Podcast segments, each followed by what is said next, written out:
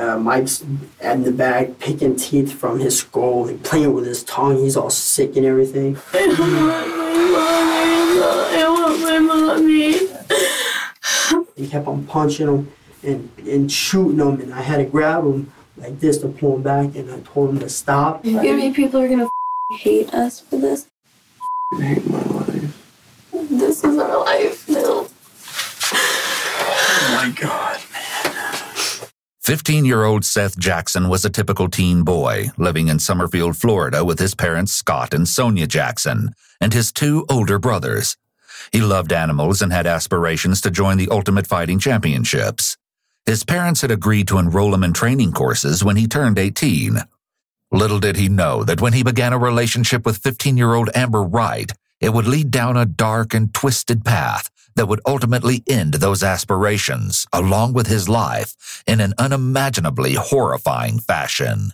As is often the case, their relationship was happy, in the beginning at least. However, after a year, things turned sour between them. During these difficult times, Amber added fuel to the fire when she began a close relationship with 18 year old Mike Bargo. Seth's best friend, Will Samalot, claimed that Seth was traumatized when the end of their relationship finally came, amid speculation that Amber was actually cheating on him with Mike. On Sunday, April 17, 2011, Seth and Will went to visit a mutual friend. That night, when they left to walk home, Will noticed that Seth was texting on his phone and seemed distracted. Shortly after 9 p.m., the two parted ways. That was the last time Will would ever see his friend. Seth's mother, Sonia Jackson, filed a missing persons report the next day when he didn't return home. When a news report concerning Seth's disappearance appeared on TV, Amber Wright's half brother, Kyle Hooper, had an emotional breakdown, telling his mother that he had knowledge of what happened to the missing teen. The story that Kyle told his mother was appalling, and she contacted the authorities, indicating that a ramshackle house in Summerfield, Florida, held the key to Seth's mysterious disappearance.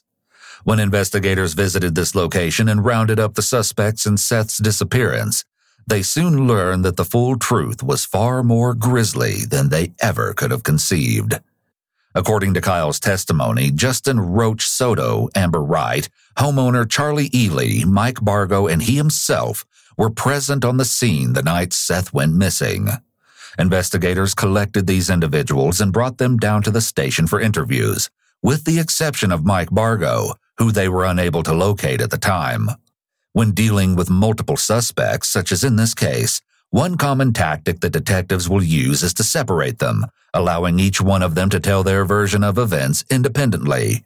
Once an inconsistency is found, detectives will present this inconsistency to all of the suspects in the hopes that all of them will tell the truth. This technique would prove critical as detectives began to unravel the complicated skein of threads in a complex tapestry of murder, unveiling one of the most twisted and chilling motives we've ever seen in a case. What follows is never before seen interrogation footage exclusively obtained by EWU. You can sit right there, that's fine, thank you. That's kind of why we have the chairs to sit up. Alright, so what's the issue? This is 20 year old Justin Soto. To his friends, he's known by the nickname Roach. He's the eldest of the suspects, and investigators believe that he may have intimate knowledge of what happened to Seth, as he is a current resident in the house. What's the issue? You know what, I have a feeling you're gonna tell me, okay? Listen, I want you to understand something, Mm-hmm. okay?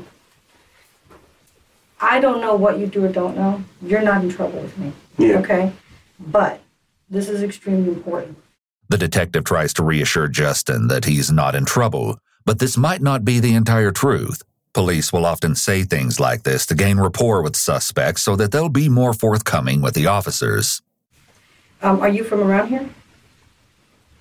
Like I've lived I've lived here for a while, but I'm from Hawaii.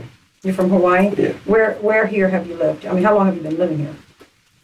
Um, since I was about 12 years old, 11, 12 years old.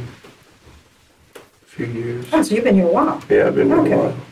Investigations usually begin with discussions of general information like this, so the detective can get to know the suspect and begin to make them feel comfortable with the interrogators.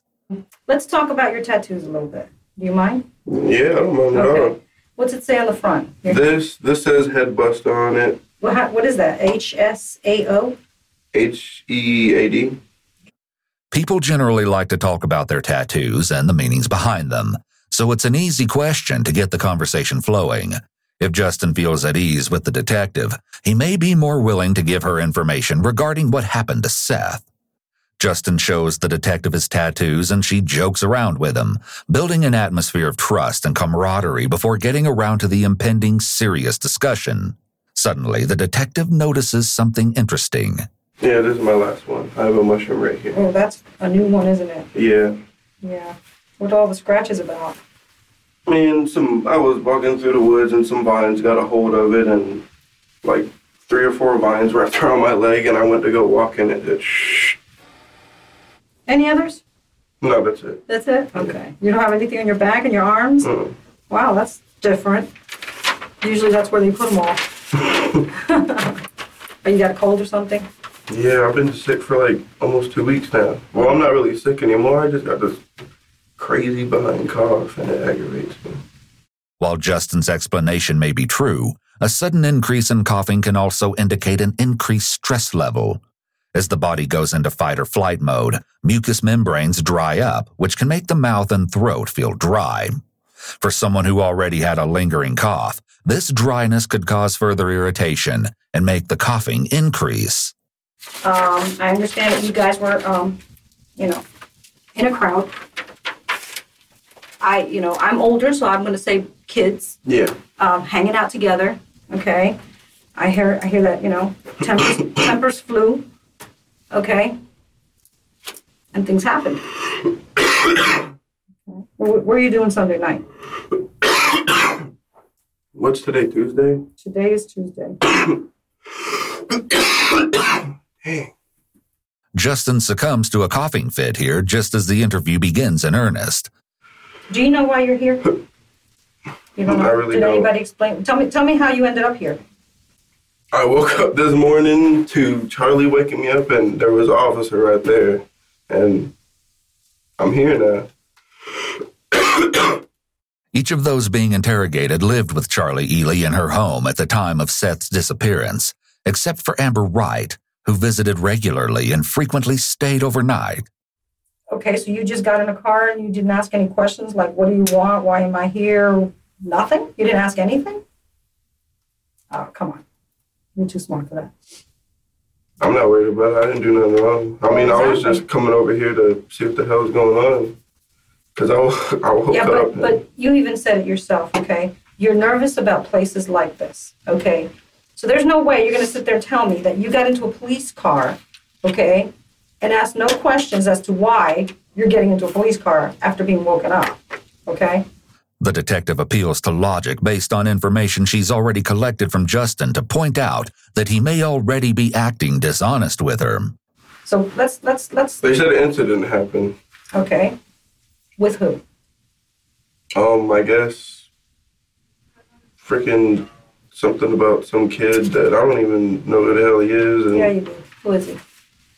his name's Seth or some something like that, and supposedly, I guess he got shot or whatever. Okay. That's all I know. Like like the girls, I guess they went to go meet up with him or something, and What girls? Charlie and the um, other one. This is 18 year old Charlie Ely. She's the owner of the house where Justin, Kyle Hooper, and Mike Bargo also live. I don't like this room. I'm about to go crazy.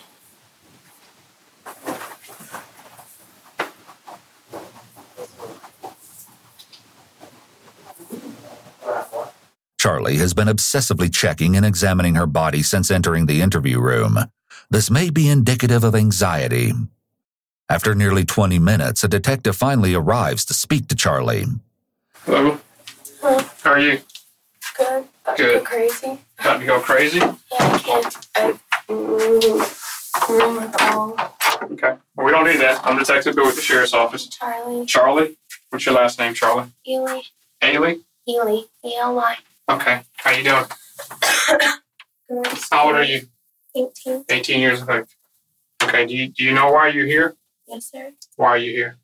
Because um, mm, mm, something happened with Seth.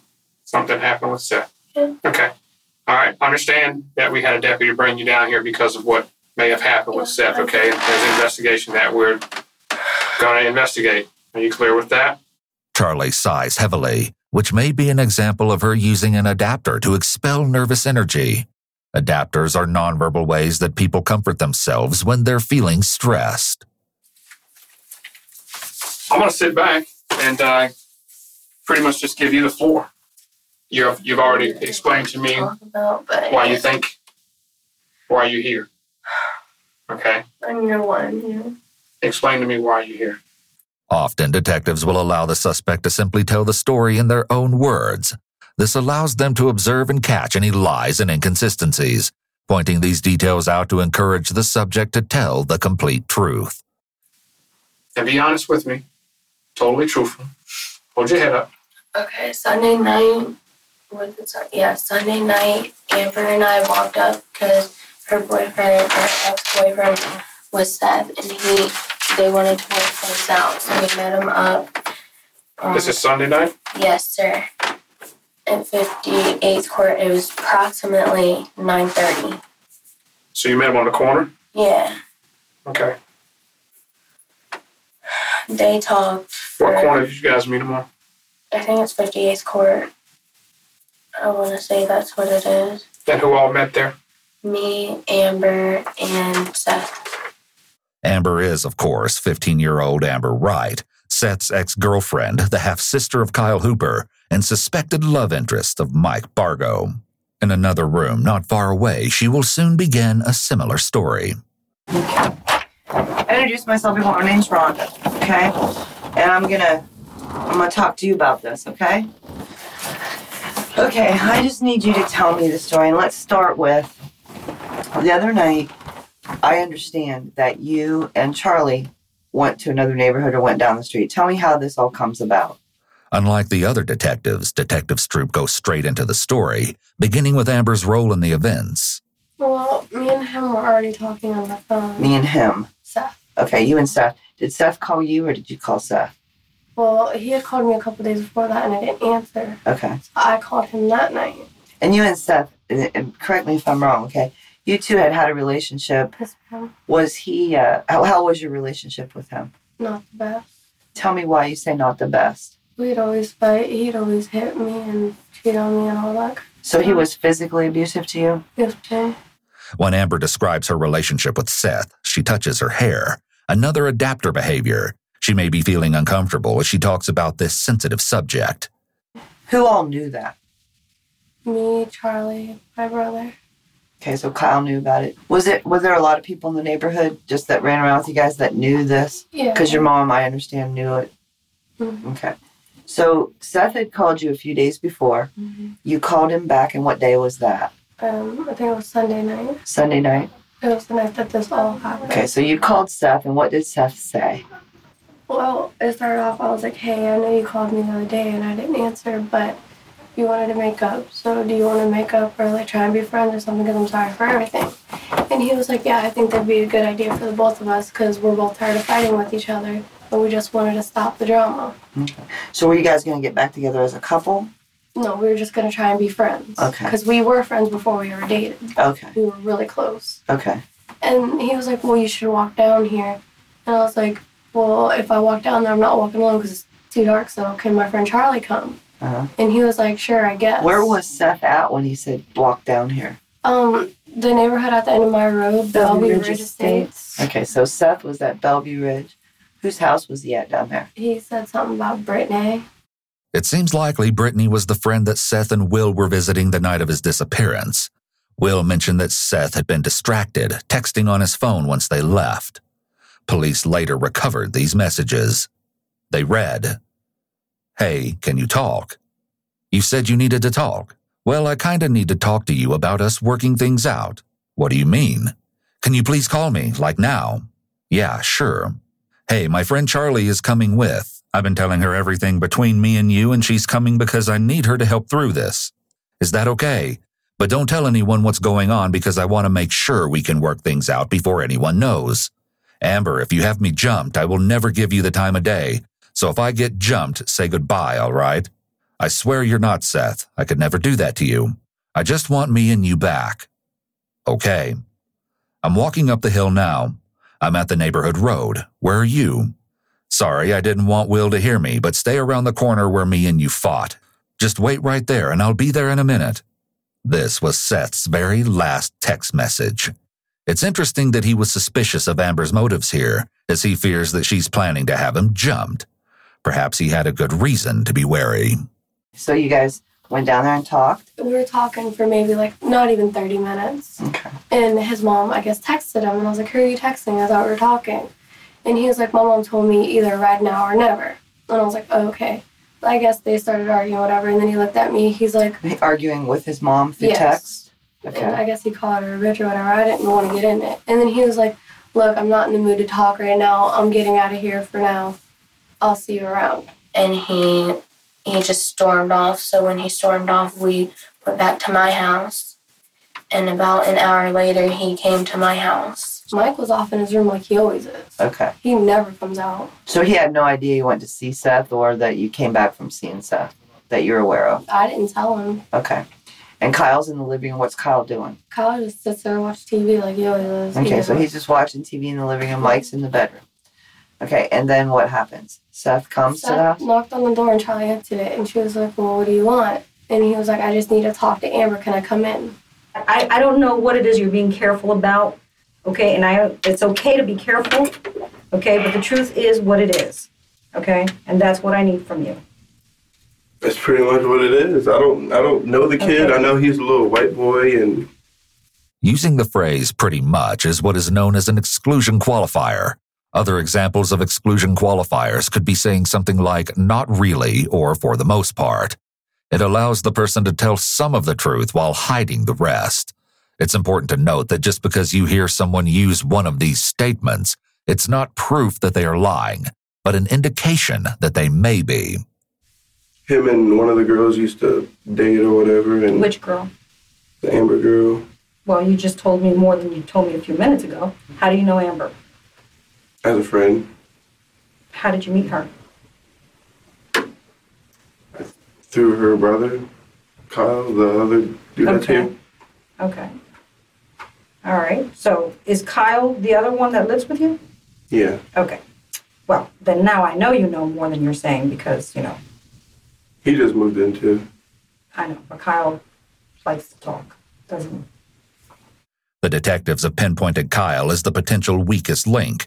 After all, he is the one who originally confessed information to his mother, which resulted in the four being here at the station. What is unclear at this point is exactly how much Kyle has told his mother and the investigators.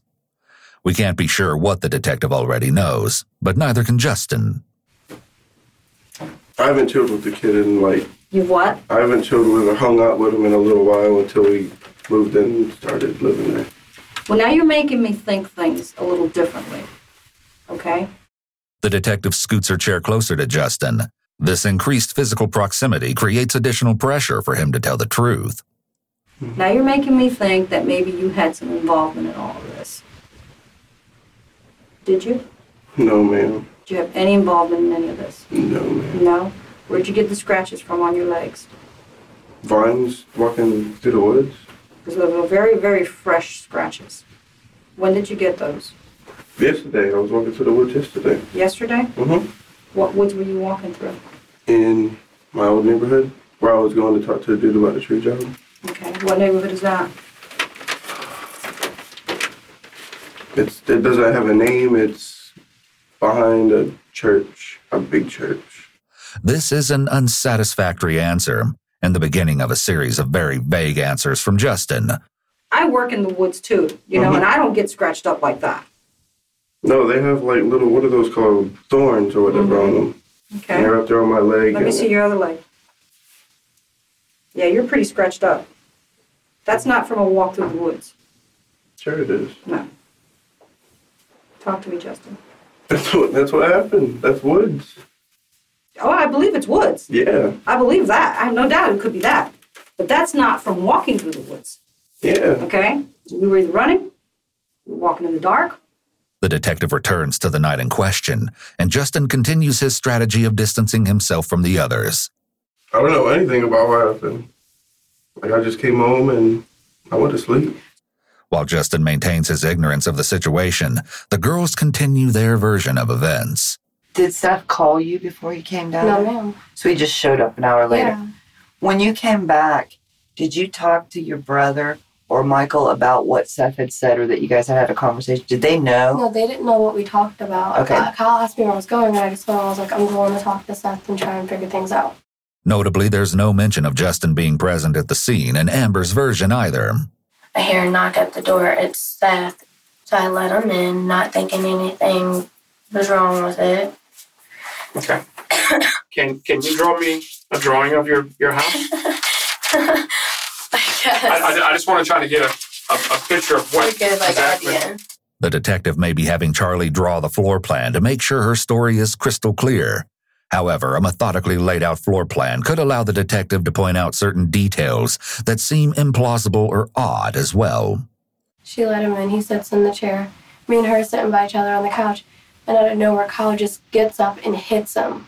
He So were they like- arguing first before you hit him? You just No, Amber and Seth were talking, and Kyle comes out of nowhere and hits him, and me and Amber dart to my room. and where was And he? At? Kyle said, "Get the f- out," and he went out that way, and we hear Mike's door hit something, and Mike came out, and we heard gunshots. Okay. And by then, me and Charlie took off to her Okay. room. We shut the bathroom door, and we heard another door just fly open, and we just heard gunshot after gunshot after gunshot. And after maybe like five or six times of hearing it, it got quiet. And then you hear Kyle go, What did you just do? The introduction of a gun into this scenario does not seem to bode well for Seth, yet it's still unclear exactly what happened to him, as the girls were not visual witnesses to the event itself. It's difficult to piece together Seth's fate, especially since there hasn't been a body recovered. How do you think Michael knew Seth was out there? He probably heard him talking. Okay. So it's it's one of them things where it's not that far apart. that Yeah, he, the house is The very house is- small. he would he would know Seth's small. voice. Yeah. Oh Okay. yeah. If we said anything to anyone, he would f***ing kill us. So this is after the gunshots. Yeah, He came back into the house. yeah, with the gun, In and he his was hand. waving it around. What us. kind of gun was it? It was a revolver. Okay. I mean, he's let us like touch it, so our fingerprints are on it. It's interesting that Charlie is choosing to volunteer information about Mike letting them touch the revolver at this point. It could very well be that she has a guilty conscience and is trying to preemptively dismiss certain pieces of evidence that indicate her guilt, such as her fingerprints being on a weapon. The back door open and like I don't really know. Like I just heard a bunch of shit. Like like he was Moving stuff something. around. yeah. Okay. You document that. now, did you hear any voices or anything that you All? I heard it was Mike's voice. Okay. And what did you hear M- Mike saying? This is what you f***ing get. So when did you guys finally come out of the room? The next morning, Was anything different? oh, it, it just smelled like pure bleach in the house. That's it. Do you know where the bleach came from? No. I had a bottle of bleach on the counter, but that's not there. So you had bleach and it's gone Yeah. now. Mm-hmm. And Mike came into the room and he said, I swear if you guys open your mouth about anything about last night, I'm gonna come after you guys. He said, I gotta go. I'm going somewhere. Okay. And he left. Yeah. He said, I'm going somewhere.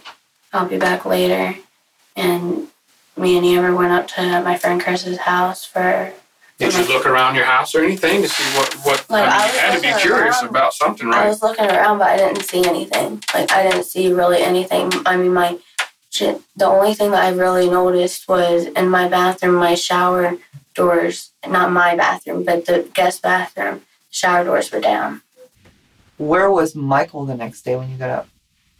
hmm Did you He did you just see him? no, he just wouldn't come out of his room, and then me and Charlie left, and we were up at her friend's house until maybe four.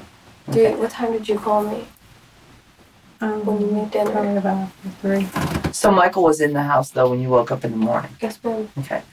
This is a minor discrepancy in what has been a very parallel story, since Charlie claims Mike was out and about making more threats, while Amber says he was asleep in his room until they left. this guy Justin Soto, was he there when this happened? I didn't see him anywhere. Like, I don't think he was there. I think he was talking about going and talking to someone in another neighborhood about a job that he has to do like next week. What have you heard about Seth? Tell me everything He you've heard to- about Seth. Like he used to date Amber and I guess I don't know, it's pretty much it. I guess he had some problems with some other kid and What kind of problems? Once again, Justin uses two selective memory statements I guess and I don't know, followed by another exclusion qualifier. That's pretty much it. This doesn't mean he's guilty, but it could suggest that he's withholding information related to the case. It's possible that he's either protecting someone else or himself by holding back. This is also only an indication of deception when it isn't part of someone's normal speech patterns.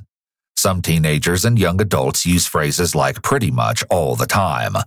This is another instance that highlights the importance of the officers having some low stakes conversations with individuals before the interrogation begins so that they can get a feel for their baseline speech patterns. That way, if their word usage changes in association with certain topics, the officer can be more certain that something is off about that specific topic. like they were just like talking noise to each other and Who?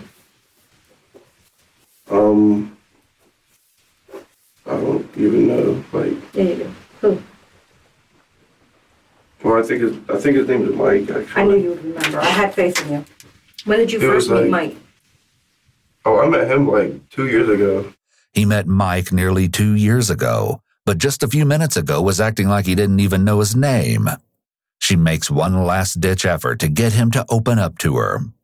I'm sure Mike's going to talk for what's best for Mike.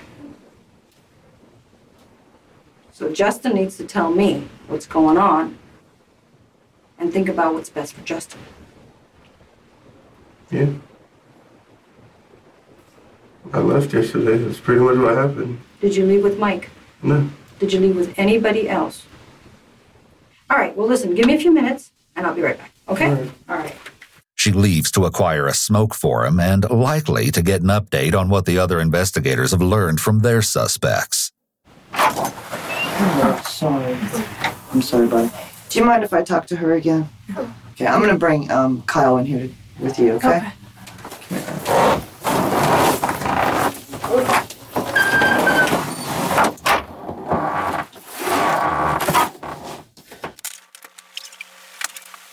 This is 16 year old Kyle Hooper, Amber Wright's half brother. He's just finished a grueling one on one interview with a detective and is clearly distressed. Both your kids are in a thing for murder. Number two? You know, What do you mean? Well, we told you it wasn't a storm. I mean, it was like everything was planned. Approach everybody? Everybody.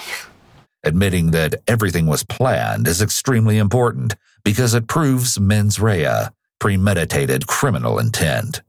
So not only has Kyle essentially admitted to murder on videotape, he's also admitted to a specific degree of murder. First degree murder. We're gone. They took my phone. Everything's gone. James is on it too. On what? Now, Kyle has also unexpectedly implicated his stepfather, James Havens III, stating that he is in on it too. Kyle Hooper, much like his sister, has told detectives a bit of a story while his mother was present. However, they likely realize at this point that he is the weakest link, as he was the one who originally confessed to his mother. He certainly doesn't seem to want to tell the full story in front of her, so the detective pulls him out into a room alone, where he sits wiping ink from his hands from his fingerprinting. Little does he know, a confrontation is about to begin. So, sorry about that. What's wrong? Um, I, I, I want to be perfectly honest with you, okay?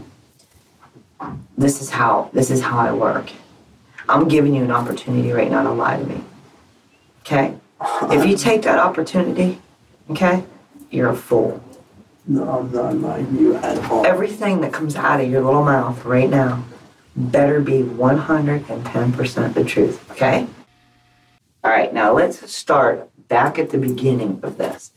And this is your one and only last chance to correct any discrepancies you may have of the story that you told me. Okay? Want to start fresh? No. Man, I'm scared. Kyle, I'm sure you are. Okay? I've never I, I, I don't want to go. through- I don't want to go through none of this. I didn't mean for none of this to happen. Okay, but you know what, Kyle? Right now is the time to man up. Right now is where the rubber meets the road. Okay? I can't do nothing for you. I can't I can't even I can do nothing. I can't talk to you if you're not gonna tell me the truth. She may be trying to empathize with him to make him feel like she cares, but she makes no hints or promises that he won't be locked up or that she will help him. Meanwhile, Kyle is hiding his face with his hand, which may indicate that he feels shame and wants to hide himself from the detective's gaze. So let's start let's start at the beginning okay? Just just you and I here, just start at the beginning. What tell me what really happened. Kyle begins his story with important insight into his state of mind that night. He and his biological dad did not get along, which may have been a major factor in Kyle's sudden decision to move in with Charlie. To that end, he sold his laptop to raise quick cash for rent, and that instigated an argument with his mother. Feeling like he was losing his family, he went to his stepfather, James Havens, for mental support, who later dropped him off at Charlie's house. His anger and frustration may have been contributing factors to his fateful decisions later that night. With the stage set, Kyle begins his shocking tale. He drops me off. All right. Well, we got this kid that comes over. He play. His name's Brandon. He plays the guitar. Brandon Yeah, his name's Brandon. He plays the guitar. He's got long here. He's in a band and stuff like that. that comes over to Charlie's house. Yeah, you know, he plays guitar, and well, he was out there playing guitar and stuff like that out in the front yard and everything. And then um, Mike, he was, um, he was like getting all into it. He went in the house. I guess he was snorting some pills or whatever. And, um, he was. What kind of pills Um, was I'm, I'm not sure. Um, they were white pills. Where'd he get them? There's no telling where he gets any of this stuff. I don't know. He don't tell me nothing about stuff like that. Honestly. Okay. The detective is interested in these pills, but all Kyle can contribute is that they were white. Yet Mike's alleged drug use that night may have contributed to him making the decision to kill Seth and follow through with that choice. Although it's unknown what specific drug he may have taken, many illegal substances have been linked to increased levels of violence. Um, So he's snorting some pills and so on. And, and he, you know, he's getting all hired, wired up, hyped up, and everything. And um, somebody brought up the name Seth, and um, he, uh, he's like, "Man, I want to go on a killing spree tonight." He's like, "I, I just want to." And uh, he's like, "You guys down?" And I told him no. I told him I don't. When he said you guys down, who's he talking to? You, like you and him. um, me, Amber, um, Charlie, um, Roach. Okay. Who's Roach now? Uh, oh, the guy Justin Soto. Oh, okay, so okay. So Soto was there. Yes, yes, ma'am. Okay. Kyle hesitates, but then officially places Justin at the scene on this night, disputing his claims that he did not hang out with them and had no knowledge of anything that took place. Justin is going to have some explaining to do. I know you were there. I know about what you did. I know that you participated. And I want to know exactly what you did so that I don't blame you for something you didn't do. Because everybody else is. All right? You blaming me? Yeah. The detective has clearly learned details from the other interrogations. However, Justin doesn't know how much she knows, and she's implying they're laying the blame for events squarely at his feet. It appears that the detectives may be using the prisoner's dilemma as one of their tactics to get everyone to talk. This psychological dilemma involves separating people and then giving them a scenario in which each person must decide, without being able to communicate, if they're going to cooperate with each other and stay silent, or if they're going to turn on the other and deflect blame off of themselves. All the while, the detectives tell each person that the other has already spilled all of their secrets and blamed them. Here, each of the suspects face this same decision dilemma. If they all stay quiet, there may not be enough evidence to convict them, or they could receive a lesser charge. But with the choice to cooperate with each other comes a great risk. If only one person stays silent while the rest talk, they risk getting blamed for everything. But if they all talk, then they all could face punishment. The detectives will put the pressure on even more by suggesting to each person that the others are pointing the finger at them. Is this just an excellent way for interrogators to get to the truth? Or is it unethical to pit suspects against each other as it could incentivize false confessions? Let us know your thoughts in the comments below. Yeah. Wow, I know what happened to Seth. Okay, Mm-hmm. so floor is yours. Question is, is Roach gonna look out for Roach? Or is Roach gonna not look out for him and let him take the fall for everybody else? Well, since you put it that way, Hmm, this is what happens since they were. As easy as that, Justin joins Kyle in revealing the truth of that horrible night. Meanwhile, Kyle's grim story is far from over. Mike has just taken the pills and is amped up and ready for violence. Was he talking about killing? Was he talking about killing Seth? uh, pretty much because he was like, man, I, because he's like, um, all you gotta do is find him and get him on the way down here and everything like that. And he didn't want Amber to, he didn't want Amber to call him off of the phone or text him. She didn't, he didn't want nothing, to have her or Charlie to have nothing to do with it. What could Seth possibly have done to stir up such animosity with Mike? This couldn't have been a random event. There had to be a motive. Perhaps Amber has already given investigators a clue. Why does Michael not like Seth? Because he likes Amber. Yeah. Oh, okay. So he's. ki- Have you ever dated Michael? We've never dated, but we've always, we've always had a thing for each other, Okay. but never dated. Okay. Despite what Amber says here, Seth certainly feels like she and Mike were in a relationship. The two former lovebirds engaged in a social media war after the breakup, which demonstrated how volatile things had become between them. In February of 2011, before the breakup, their Facebook posts were what one might expect from teens in love. But then on March 23rd, Amber announces that she is done, followed approximately a week later by a similar post from Seth, indicating that he is now single. Seth and Amber continue to express their frustrations, which leads to an online war, with friends on both sides providing support and sometimes a voice of reason when they take things too far. On April 3rd, Seth seems to want to extend the olive branch, but Mike gets involved and Amber makes it clear she wants nothing to do with Seth. According to some sources, it was around this time that Seth challenged Mike, and the two got into a fight. Despite being younger by three years, Seth apparently won the fight, deepening the rivalry between them. Battle lines are drawn. Amidst this online chaos, it's no wonder that Seth was suspicious about being jumped when Amber suddenly wanted to make nice with him and get back together. Well, Amber decided and she agreed to it. Your brother told me everything. Okay. So you can sit there and you can continue to lie. I'm walk out and treat you like a piece of garbage, or you can sit here and treat me with the respect that I treated you with. Okay, and you can tell me the truth. Yes, What's your choice gonna be? Ma'am. Mm, True. Okay, speak up so I can hear you too. Okay. All right. So let's start at the beginning again. And you tell me this story. And the first time that I think you're lying, I'm getting up and walking out of here, and I don't care what happens to you. Yes, ma'am. Do you understand me? Yes, ma'am. Okay. The detective is far more aggressive now. Amber begins with Brandon playing music and designates the same players on the scene, including Justin and her stepfather. James and Brandon both left after like Brandon was playing guitar and everything. They both left, and Mike was like telling, talking to Charlie and Kyle and me, and he was like, "You should call Seth." Mm-hmm. And I was like, for what? He was like, act like you're gonna make up with him. And I was like, for what, Mike?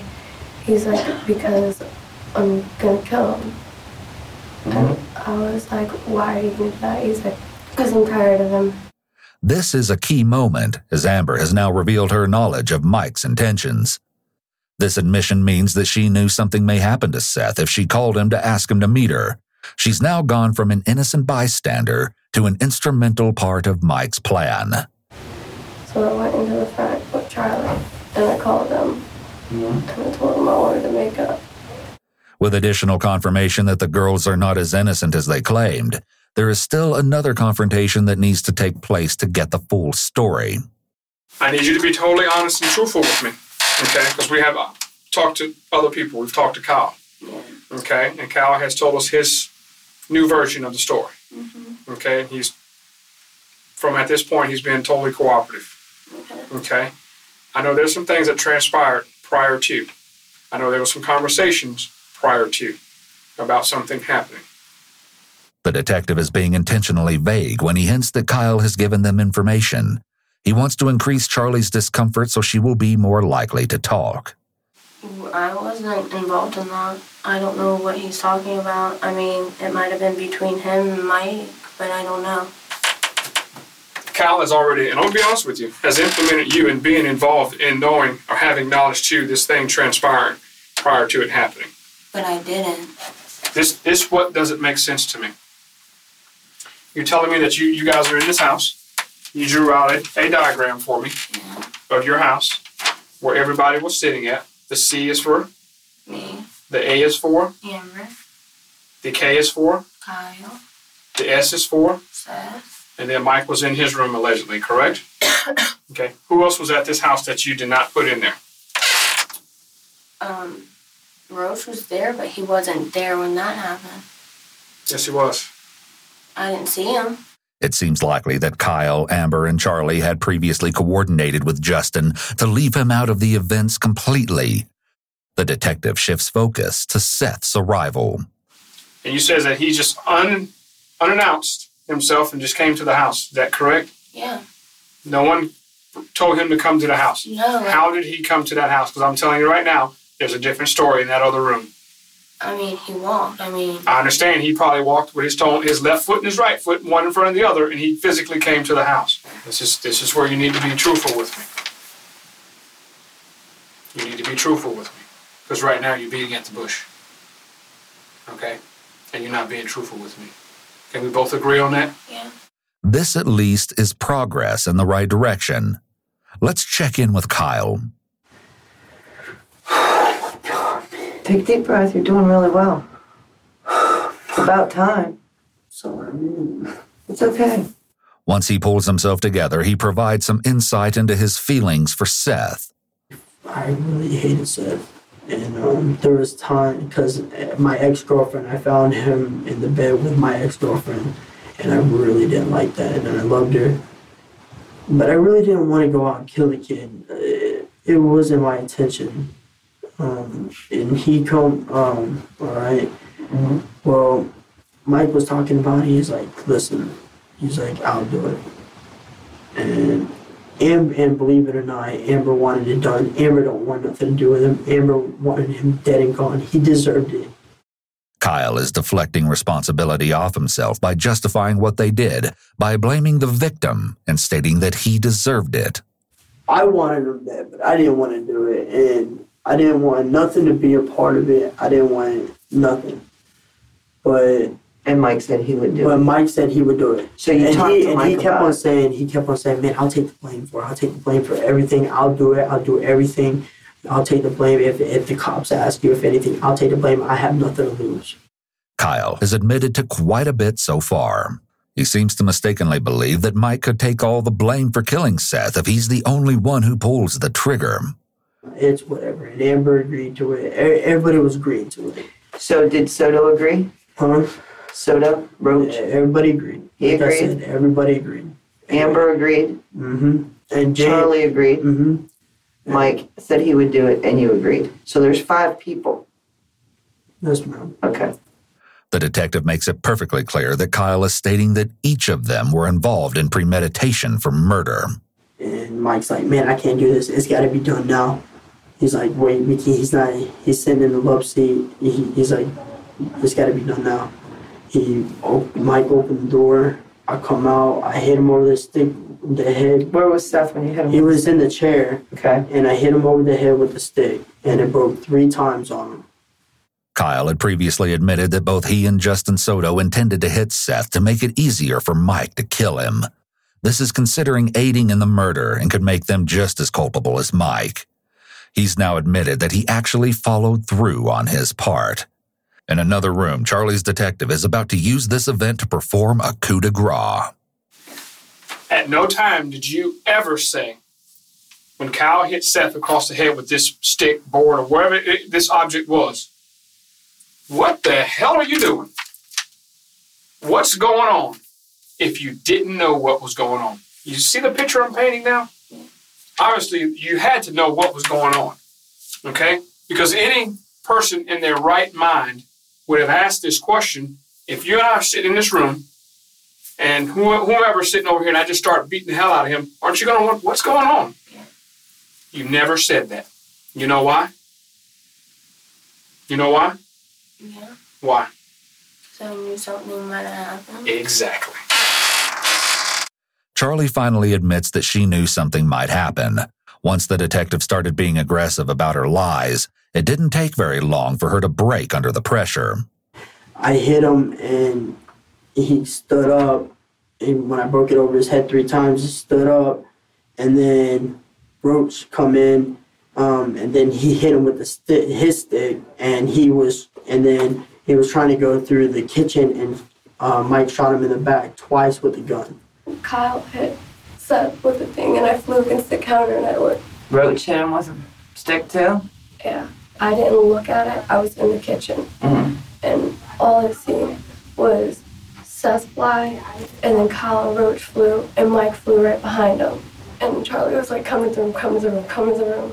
When Kyle hit him over the head, that's when we ran into the room because we didn't know where Mike was. Like we thought he was in his room, and obviously that's where he was, but like we didn't know where he was with the gun. Okay. Um, and then he was still trying to go out. The, he was still trying to go out the front door, and Mike just kept on shooting him. I kept on telling Mike, I was like, "Stop it! Stop it! Let him go! Let him go!" Mike, and he just kept on shooting him. And he goes out. He goes out the. He goes out the house. I just got out of the way and Mike pumped his ass. and Roach grabs him like this and uh, set on the ground and has him choked. And uh, I don't know what he did to his knee, but he kind of messed up his knee and he rolled. Roach rolled over. Who messed up his A knee? Roach, Okay. Soto, and he rolled over and Mike come up and shot him in the head, and that's when it was over. Mike shoots him. How many times? It's like five times maybe, I guess. Right there on the spot? And oh my god, man.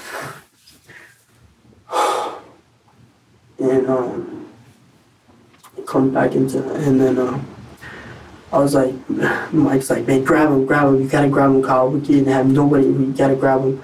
And I, and I was scared, I was freaking out, and I'm like, I, okay, okay, okay. And I grabbed him and I pulled him up the stairs and, and, Grabbed who? and Seth, I started pulling him up the stairs. Was Seth still alive? Partially, yeah. He Okay, so he was still breathing at that time. He is partially still alive. I walked in the room with her. I was so shooken up. I'm staring at her. I'm crying. She's trying to hold me to stop crying. I'm about to puke from it all. And then they got him in the house and laid him on the floor. And then um, they put him in the bath. And then um, Who put him in the come bathtub? Roach come in and he helped put him in the bathtub. I like Did grabbed- you help put Seth in the bathtub? Yeah, I like grabbed a little piece of him and like just put him in there and then I just went out and And then when he was in the bathtub, he just Mike kept on getting all psycho and pissed. He kept on punching him and and shooting him. And I had to grab him like this to pull him back. And I told him to stop. I said, "Listen, you need to stop right now." And then I come in, and then Mike's wanting to break it. I come in, and Mike's trying to break his kneecaps to, you know, to put Is he dead at this tie. point, or is he yeah, still? he's completely dead. Who broke his leg, legs and knees? I think Mike did that. And that's when Mike had his kneecap had his leg pulled out like this with like with some in his hand, some hard, trying to break his kneecap. How'd you get the scratch marks on your legs? Um, Fighting with Seth? no, I didn't. It's some with still woods and stuff. Finding firewood? Huh? Finding firewood Yeah, to burn up Seth? I guess, yeah. And then Mike was like, Roach, get him in the bathroom. And then Charlie was like, Amber, don't walk out there. Don't walk out there. We don't need to see it. That's when Mike walked in the room with his gun in his hand. And he was like, I love you both, but if you say anything, I'll kill you both. When a person threatens to kill another person to get them to commit a crime, that creates a duress defense. However, this is not usually a defense to a homicide, as it's considered wrong to take another person's life, regardless of whether your own life has been threatened. Furthermore, since Amber was aware and participated in these events before there was ever a threat involved, her part in the murder is already done. 22. 22, Okay. um, 22 revolver. It's all black. Where is it at right now? Um, it's under the house in the in the in the air duct. That's where the gun's at right That, now. that's where the gun Where is are the to be sticks at right now. That you guys, uh, um, everything got burnt. He then begins to explain how they disposed of Seth's body once his kneecaps were broken in the bathtub. And then he hog tied him, and then he put him in the bag. In what bag? Uh, the, the like I said, that um, Sleeping that bag. sleeping bag. Okay, so after the bathtub, they put him in some blue thingy that you said, Yeah, like a A bag. bag or something. Okay, He what was, do they brought, do? he was brought up there. Who brought him out? Mike and Kyle. It says Mike and Soto. Well, they they brought him up there first, and I just like dragged them a little bit. After a pause, Justin amends his story since the detective already knows he was involved, but just a little bit. He'd already been collecting wood for the fire, and now they got it started in the backyard, preparing to dispose of the body in the bag. we had these two tires. The tires now the rubber was supposed to I guess what Mike said was supposed to uh do over overdo the smell of the dead the burnt body, something like that. Mhm. Um so Where'd you get the tires? the tires were already in the front yard. They they come off of uh, some car or something, and then I come out there, and then Roach was uh, telling me um, uh, something about the shovel. Like uh, I guess he hit him over the head with a shovel or something because he, he was still like Mike's psycho. He, he's crazy. He, he, the, the guy's completely dead. and he's still hitting him. If what Kyle is saying is true, Mike continuing to strike the body with a shovel could suggest that he's trying to relive the experience of killing Seth. He may have felt a rush of adrenaline when he first attacked the victim, and he wants to feel that excitement again. The drugs Mike took may have also contributed to his frenzied behavior. You and Mike stayed out there and watched the body burn in the fire. I Right. stayed out there. You stayed much. out there by yourself? Yeah, most of the time. Okay. Well, I, thank you. I appreciate your being honest about that. Okay. Mhm. So, so I guess it was your job to make sure the body burned. Yeah. I just wanted it all to be over. The next morning, when the fire's out, Mike prepares what remains of Seth's body for disposal. Um, you know, we're just going around there. Uh, Mike's in the bag picking teeth from his skull and playing with his tongue. He's all sick and everything.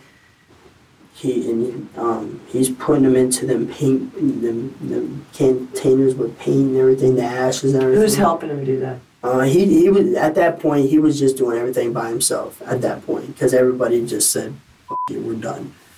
Where is Seth right now? Where where is all of his body parts? It's um somewhere in Ocala. Where? Oh, well, it's it's some- some rock quarry thing or whatever. This quarry was a place Mike had once gone swimming with an ex girlfriend, and he knew it was a desolate place, perfect for disposing of the paint buckets that contained his victim. It's out. You brush your teeth, right? Yeah, You know what toothpaste look like, right? yeah, You ever mashed it? yeah. You ever try to put it back in there? It can't go back in. Can't. I want my mom to mother-in-law. Can't go back in, can it? No. Somewhere nearby, Amber faces the music for her part in the debacle. What were you thinking? I was scared. What were you scared of? There was no there was no threat. Was At the time of that- But there was no threat at the time. Seth wasn't even there. Mhm. So what I mean, what are you being afraid of? Seth wasn't even there. There was nothing for Mike. Mike, you said Mike told me I love you both. He would never do anything to hurt you. What were you thinking about getting Seth up there? I don't know. I wasn't thinking at the time. Did you just hate Seth that bad? I didn't hate him. I was hurt. Does your mom know about this?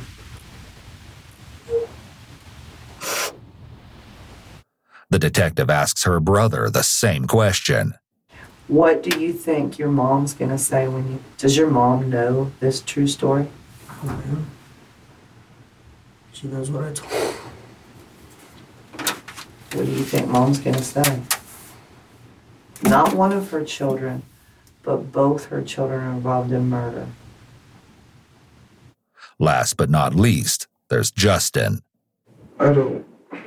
I just don't want to get into more. I didn't even want to get into. This. I just wanted just to get my life together. I was planning on going to the military and everything, but oh, it's out of the picture now. But Why- my life pretty Why much didn't out you of the just, picture. let me ask you this, you know, you're telling me you wanted to get your life straight, this, that, the other. I don't. You know, like, that's all, I- because I if you wanted to get like- your life straight, you know what you would have done? You would have not participated in this, and you would have called the cops and said, this is what's about to happen to this kid. You gave no regard to another person's life. Why didn't you call 911? I don't I don't know. You don't call 911, I don't like you know with the lie. but you let a person die. Because that's the honorable thing to do.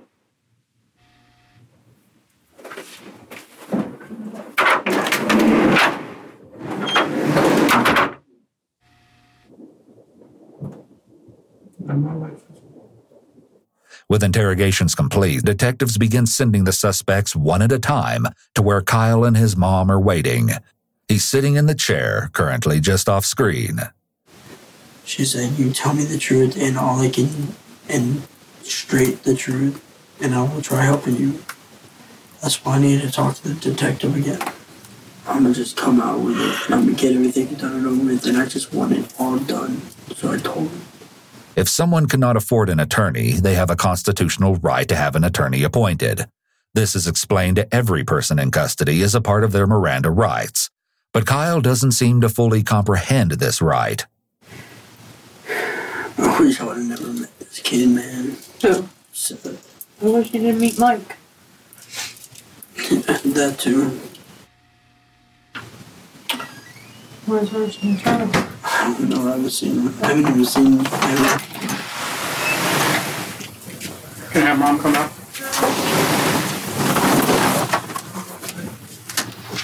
Ah. I had to. They knew we were lying. Immediately, Amber confronts Kyle. For a second. Is that your mom's purse? Yeah. Let me give your mom. They should leave it. Uh, Have, no, actually. Said we've interviewed Amber, Charlie, and now you can't now. I know you're lying to me. They immediately begin talking about the interrogation. It's likely that they're unaware that they're being recorded.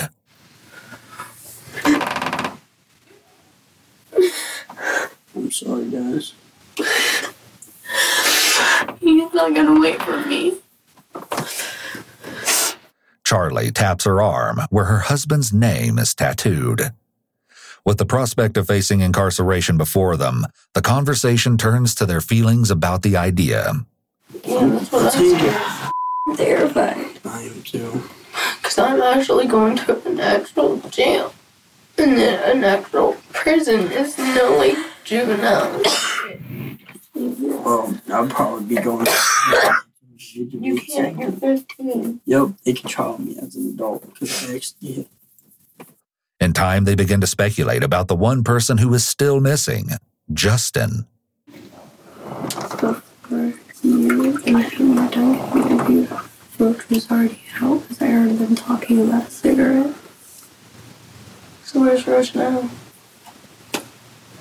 And I even said if they don't do anything, if like they don't do anything about us with us, then we're gonna be we're gonna have to watch our backs Well, with my with anybody. With everybody. Maybe people are gonna f- hate us for this. People that don't even know us are gonna be looking for us if we get out of this. why?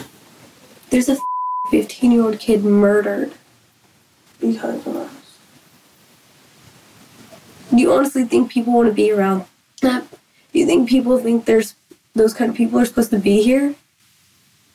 Yeah, but it's not our fault. Hell, I don't even like the kind of people, and I'm one of them now. I don't. And I didn't even do anything. Throughout their discussions, they've been placing the blame squarely on Mike as the ringleader, discounting their own contributions to Seth's murder, as Kyle does here. They seem to struggle to acknowledge what they've done or take responsibility for their own actions. Amber, where are the clothes that you had on that Sunday? After Amber answers the detective's question, Kyle takes the opportunity to try to find out some information. Can you tell us anything? What's gonna happen to Yep, us? I sure can. I will. Just in one second. Just let me go back and tell him what she said. What shirt did you have on? This is the story. You're an adult, correct? Juvenile and juvenile, correct? Am I right? Mm-hmm. You you two are under 18 and you're 18. You're all going to be booked with first degree premeditated murder. You two will go to the juvenile assessment center. You go. You will go to the Marion County Jail. Okay. For how long? Take a deep breath. You'll have no bond. You won't be getting out. Like, how many years? Oh, I, honey, this is not. listen to me. Everybody, just take a deep breath. Like, well, since we really didn't do anything. no, no, no. See, but you did. But you did. Let's let, first of all, let's get over that hump right now, okay? That we really didn't do anything because everybody's complicit here. A person died. A person was murdered. Okay. We all knew about it. We all planned it. We were all involved in getting it done. So let's let's hop that hurdle first. Okay. Let's man up to the fact that, damn it, this was a pretty heinous crime and we all had something to do with it. Now we got to deal with what will happen with, to us from that. Okay. Yeah, well, it was like the fact, like, I know I was scared because Mike had a gun, and I Oh, was you know what? Stop it! Stop it! Stop it! Stop it! Do you think we haven't been listening to everything you guys have been saying in here? Are you, are you that stupid, really? I know. And just stop. Because I don't, I don't even, lying to me just makes me just, ugh, hate it. I wasn't lying. Oh, yeah, you were. You lied about a few things. But anyway, that's what's going to happen. Um, it is one step at a time. Remember to breathe. That's how we get through stuff like this, okay? But you know what? I will say, you, sir, I have a lot of admiration for because at least you told the truth. Having praised Kyle for his honesty, she informs them that they will be booked, but that they still have the trial to determine their guilt or innocence. What? How? Is Roach gonna And go I the need same her. thing? Yes, he is too. He's admitted his part. He will be booked also. She tells Kyle and Amber they will let her see her mother before they have to leave and then departs. The staggering reality of their situation begins to sink in. Well, we're all in for murder. I lied. What? Did you say why did you lie? This, this is our life now. Oh my god. man. We, we didn't do anything with the body or anything like that. I get five years. I'm 20 by the time I get out. Amber is unable to grasp the true magnitude of what a first degree murder conviction would mean. Five years would be a drop in the bucket compared to what she can expect. And I'm gone, Joe. Joe's gonna be gone. He's not gonna stay at all. This is all because of Mike. Played us all. I'm so scared. I'm gonna get my beat in there. I think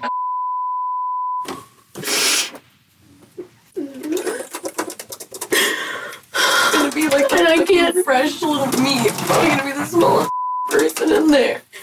Oh, Don't always this. Oh, you guys are going to the juvenile thing. I'm going to the big thing. Have you seen the juvenile? The juvenile is f- crazy.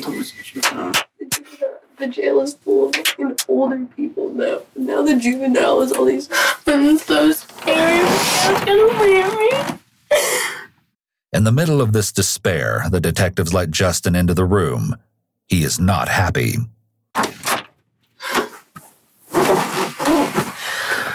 We're screwed. Yeah, I know that. Yeah. And Mike's running while we're all handling it for him. I want my mom. I want.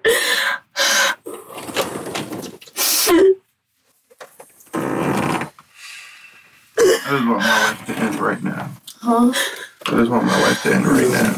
Detectives now had a pretty good idea of what may have happened to Seth, but there were still missing pieces to the puzzle and a suspect at large.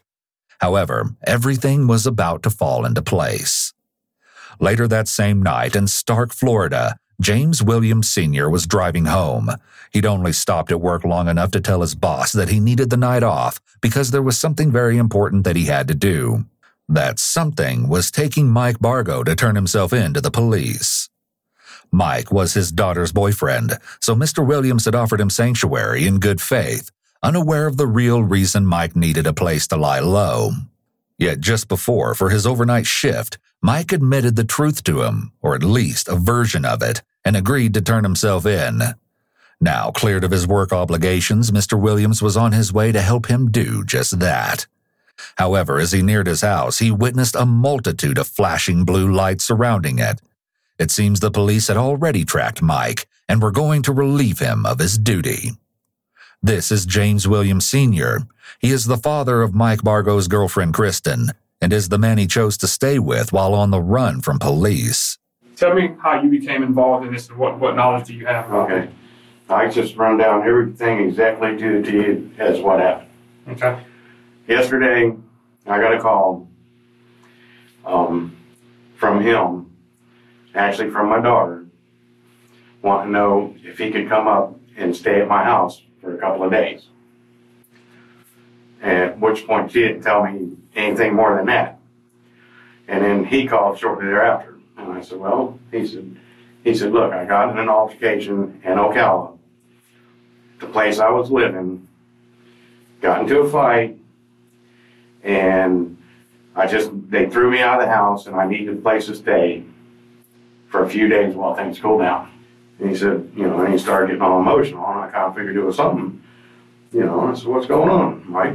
And he says, he said, Jimmy, he said, at that point, I believe he said yesterday or the day before, I believe he said the day before, um, that somebody had raped his little sister and he shot him eight times and killed him. Mike seems to feel the need to get things off his chest, but still can't bring himself to be completely honest. And I started talking to him and I said, look, man, I said, I'm telling you right now, I don't need no trouble like this. And I said, you don't either. the best thing for you to do is turn yourself in. And he pretty much agreed that that's what he was going to do. Said he was going to call his father to come get him. Mr. Williams claimed he had a strict job, so he had to go check in before he could request time off.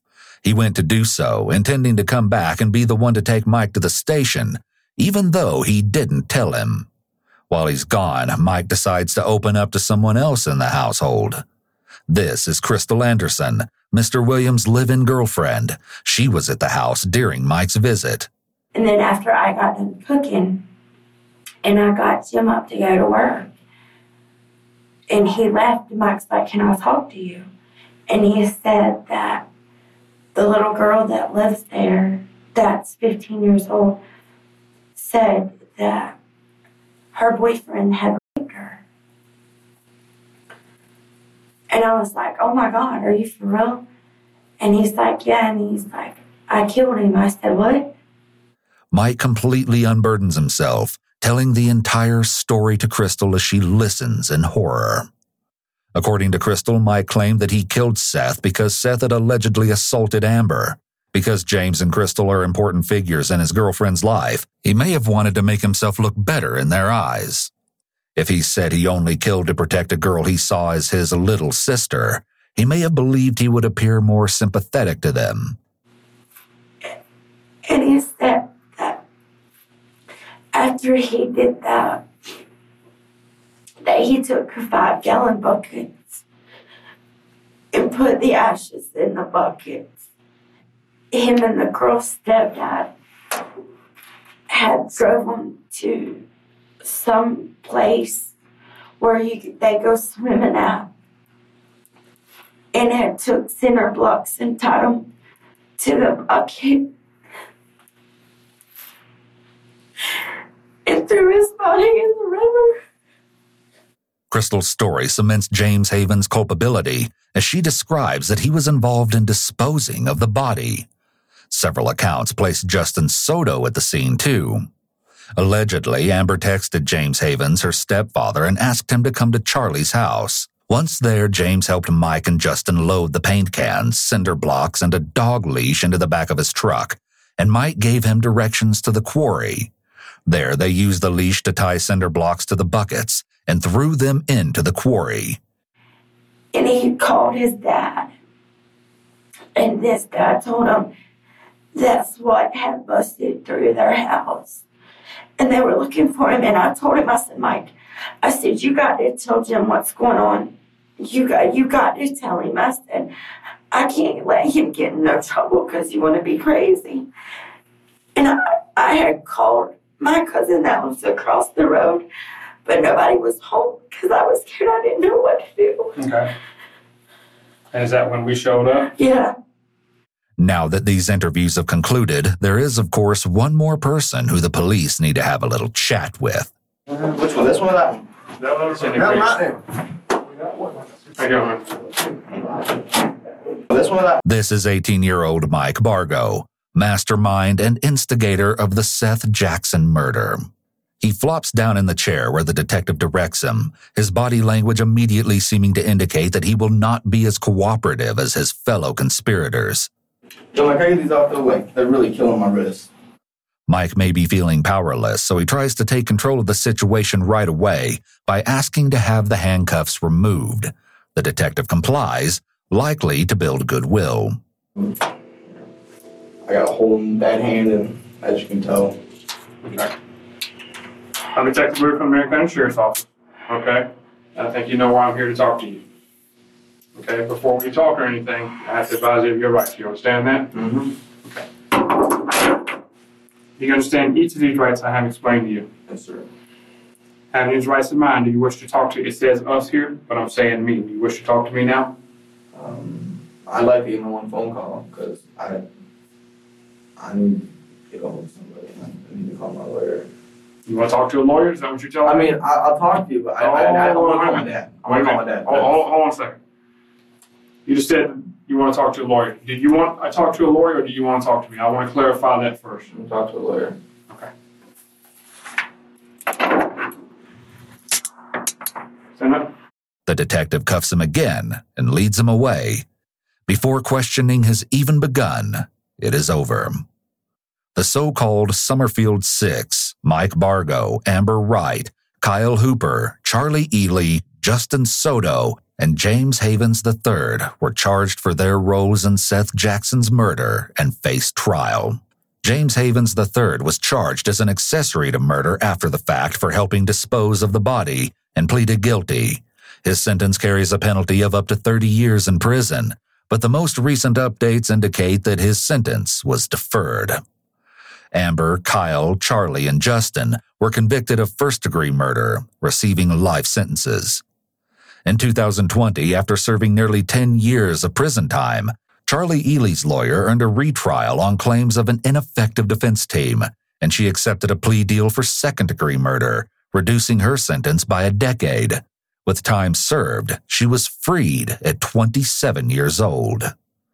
As both the primary instigator and shooter, Mike Bargo was sentenced to death for his crime and awaits his fate on death row. His last words before heading back to his cell after sentencing were reportedly, May God have mercy on my soul.